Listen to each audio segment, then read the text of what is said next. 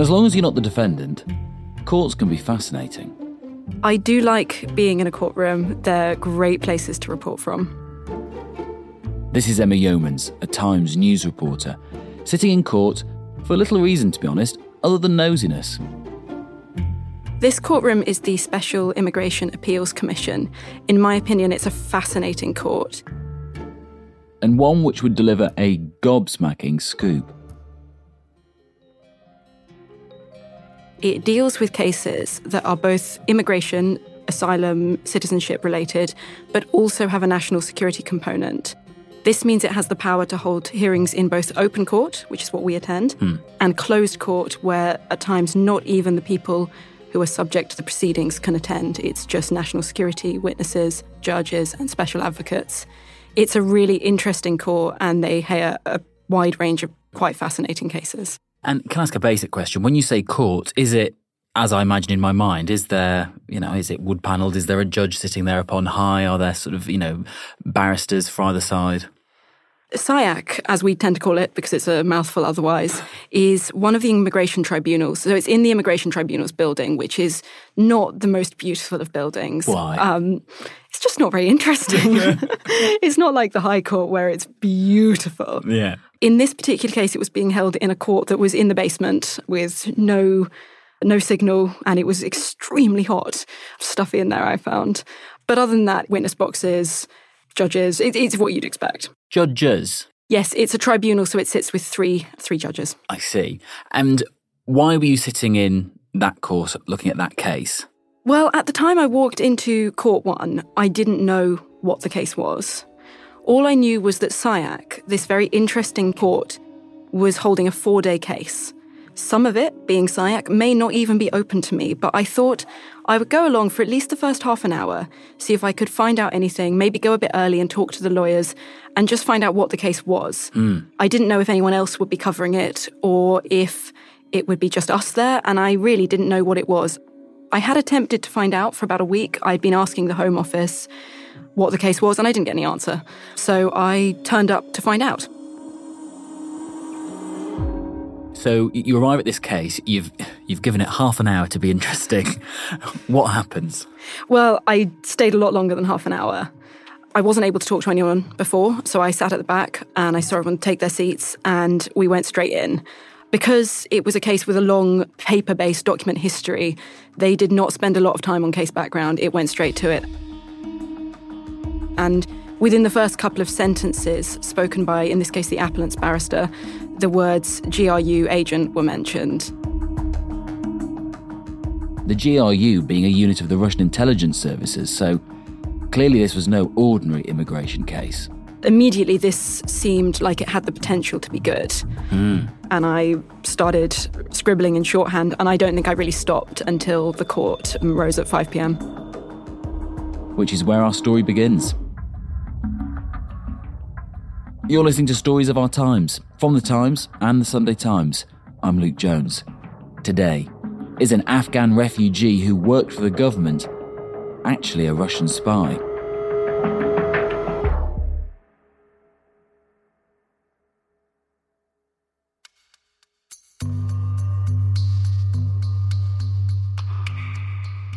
Before we go any further, though, we should say that this is a tribunal that deals with national security, the intelligence services, somebody who is alleged to be an agent for the Russians.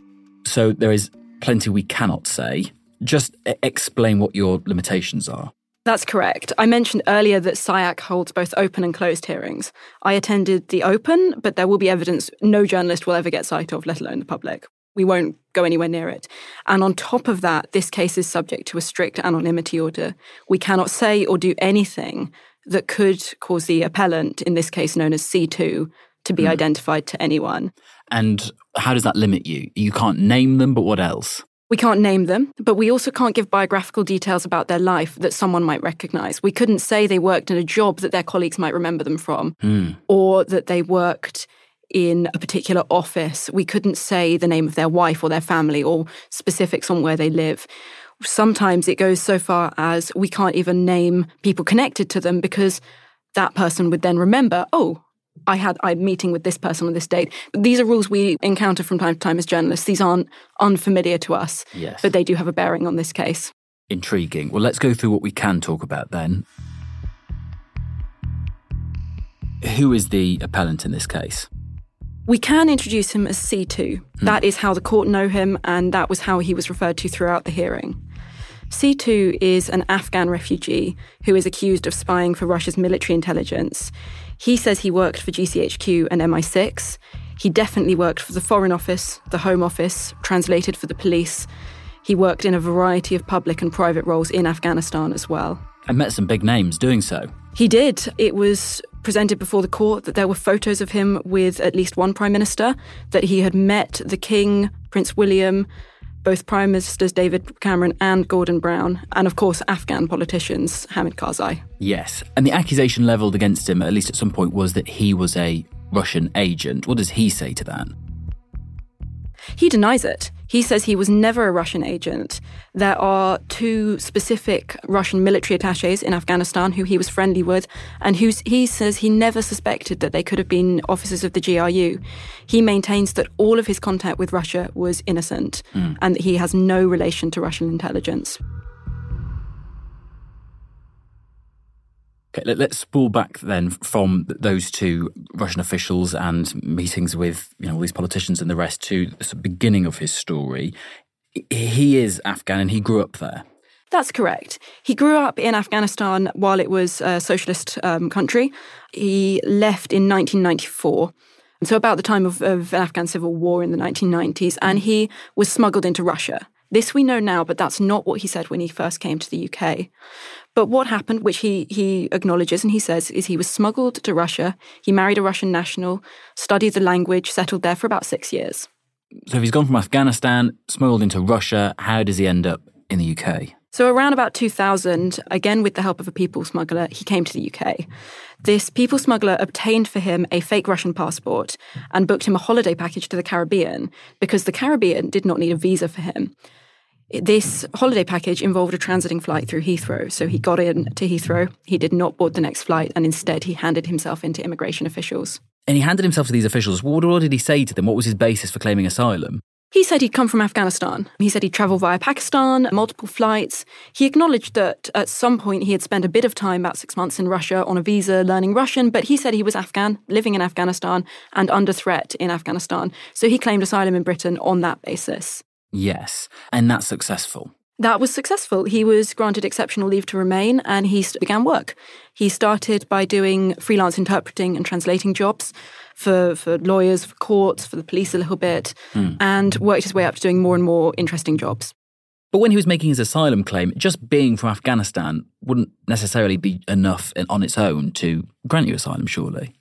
No, he made more specific claims than that about his family and what they did in Afghanistan, and that he and his family were under threat from the Mujahideen.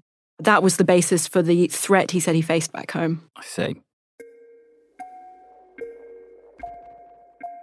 And at this point, he is in the UK because he has been granted leave to remain as part of his asylum claim. At what point does he then manage to turn that into British citizenship?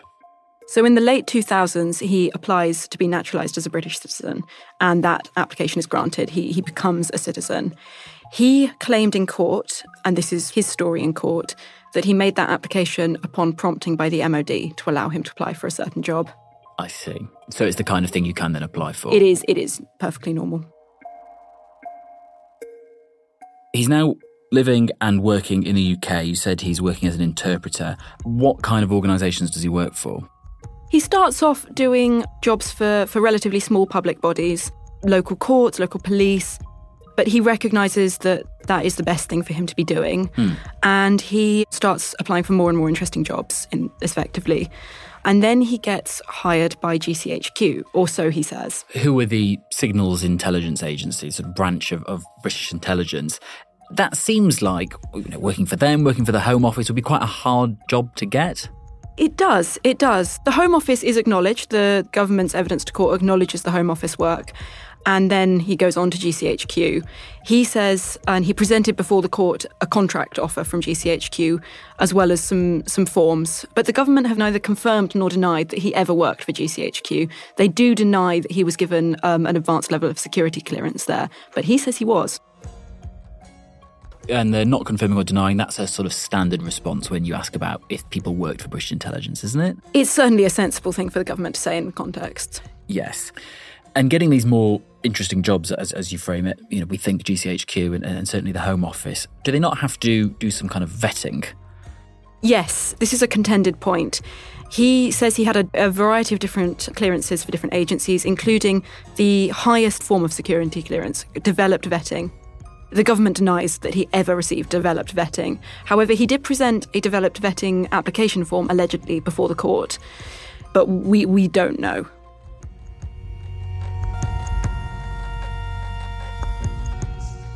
Coming up, how did C2, as he's known, come into contact with the now king, his heir, and two UK prime ministers? That's in a moment.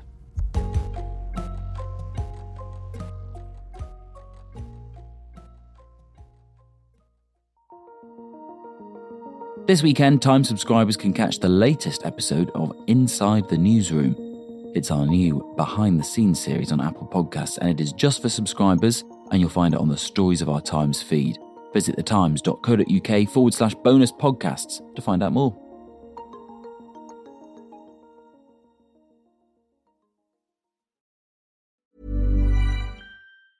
Hey, it's Danny Pellegrino from Everything Iconic. Ready to upgrade your style game without blowing your budget?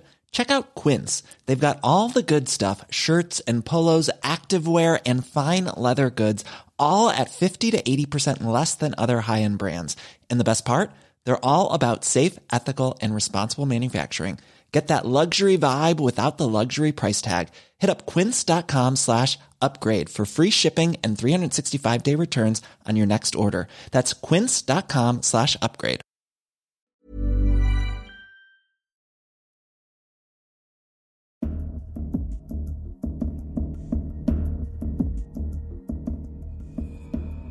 Emma, you've been telling us about this man who you've been seeing in court, known as C2. He claims to have worked for British intelligence, and in turn, he says that they've accused him of being a Russian spy, which he denies. He even, you know, at points in his career, met the now king and two prime ministers. Explain how that came about.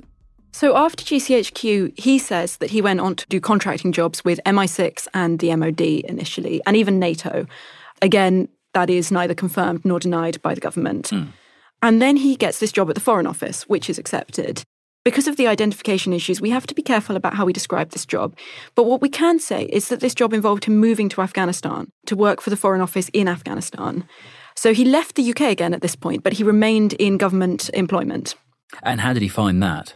Well, his barrister says he was loyal to the UK the whole time.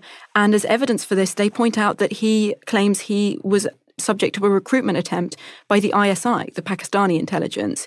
He described this man as fishing for information and trying to find out what weapons were being used in Afghanistan. Hmm. Um, and he says he reported this uh, this incident after it happened. So that was that was one of the few details we do know and can report about his time at the Foreign Office. So as we move through the 2000s, then he doesn't stay in this job, what does he do next?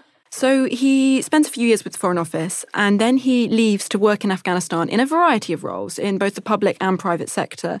And these are roles that gave him quite close dealings with both Russian officials and also NATO and coalition forces officials.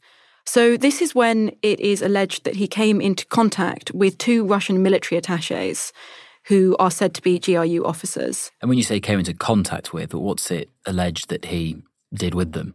He admitted quite a lot of this in court. He said they were friends, that he never suspected that they were GRU officers. He admitted that he had passed cash bribes to them in one role and that he had passed them contracts which relate in some way to NATO. He even sent them a copy of his ID card. However, he did say all of this information was not confidential. Did he explain why he did any of that? I mean, even like the cash bribes, that seems like such a curious thing to do with a, a pal. There were explanations given. But if you can't tell us, if we go, fine. if we give those explanations, we explain what the context was, and then we identify him. Unfortunately. Understood. But his dealings with these men, it seems, wasn't just business. No, he said in court that at one point he had sent them and received from them naked pictures of women as well. Again, dare ask why? We don't know. We don't know. Okay. But he at no point thought that they were Russian intelligence, he says. He just thought they were Russian government officials. That's correct. Their job titles were military attache. We have, of course, heard in other contexts that being used as cover for a GRU officer or for various intelligence officers, mm. but it's not the only thing that a military attache could do. Yes. They are they are a role.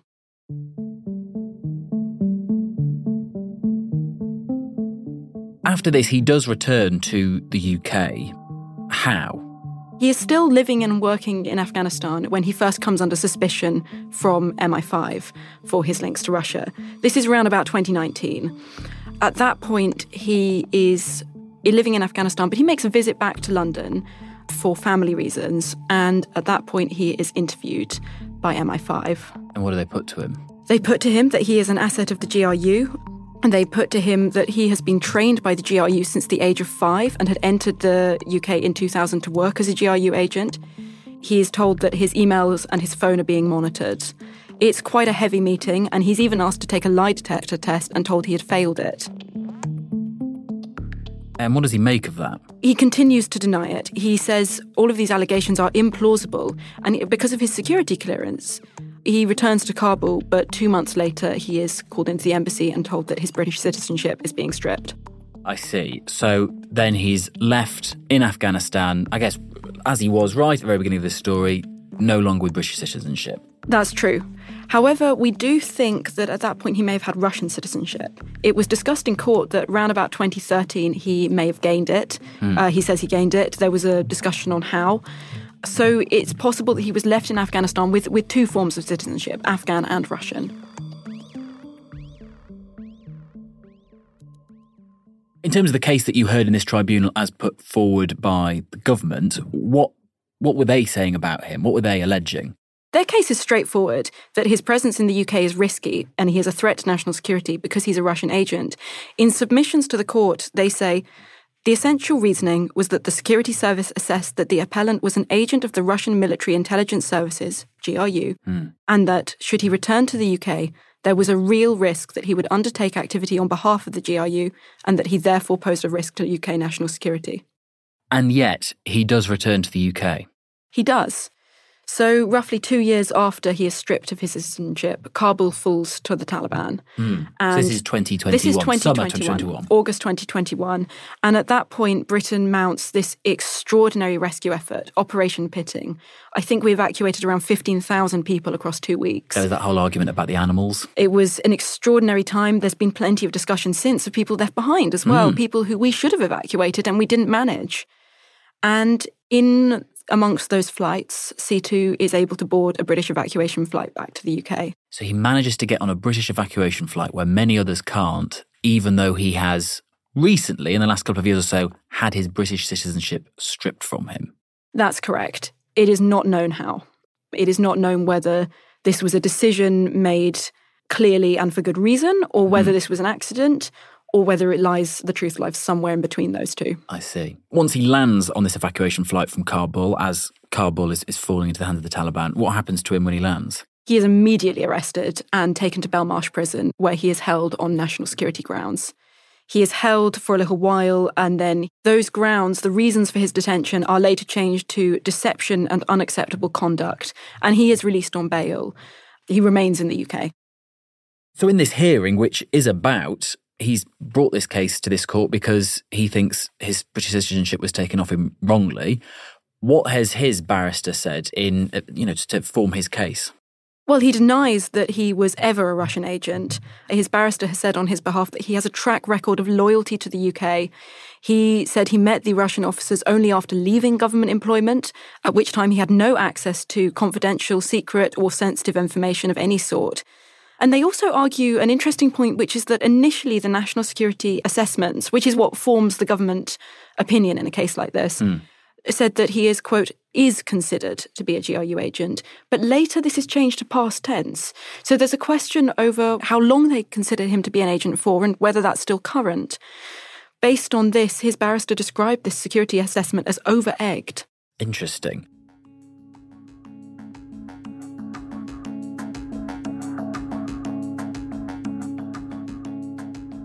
So, if we started this story with you arriving into this courtroom thinking, oh, I wonder if there's going to be anything interesting here for me, and now we spool forward to you with smoke coming from your pencil, what was going through your mind? It was pretty extraordinary as a day. The thing with a case like this is there are so many complexities that if you're hearing it for the first time cold, you don't know what will later turn out to be really important. Because everyone else in the room has the benefit of all the bundles They have of a bundle. documents. Yeah. They have pages and pages, and, and you have nothing. So I erred on the side of caution and tried to take down and understand absolutely every point, even the stuff that felt confusing and irrelevant, in case it turned out to be really, really important later, which was was a, a I think the right decision. Who said shorthand wasn't useful? It never dies out. When will we expect some kind of verdict? In what form will that come? You It will know. be in a written form, but we don't know.